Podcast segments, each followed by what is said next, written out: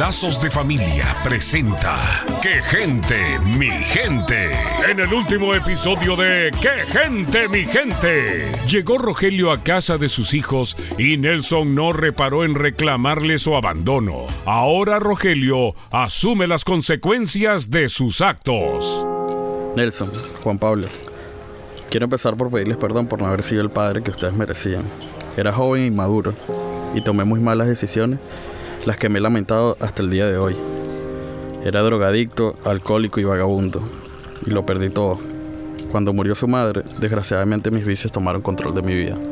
Yo sé que es difícil para ustedes entender en este momento que el haberlos dejado en un orfanato. Usted no sabe nada de decisiones en la vida, porque mientras usted estaba viviendo y tomando esas decisiones, nosotros estábamos rebotando de familia en familia, prevenir que otros abusaran de nosotros Usted no sabe por lo que Juan Pablo y yo tuvimos que pasar para ser hombres de fe. Nelson, Nelson, cálmate, déjalo hablar. ¿Y tú, Juan Pablo?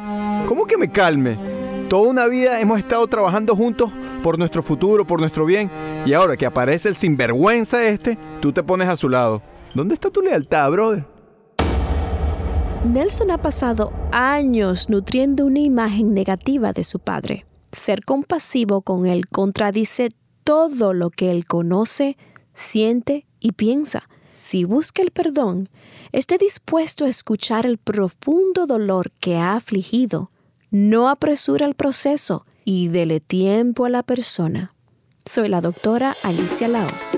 Visítenos en quegentemigente.com y vuelva a sintonizarnos en esta misma estación y horario cuando Lazos de Familia le trae otro capítulo de ¡Qué gente, mi gente! se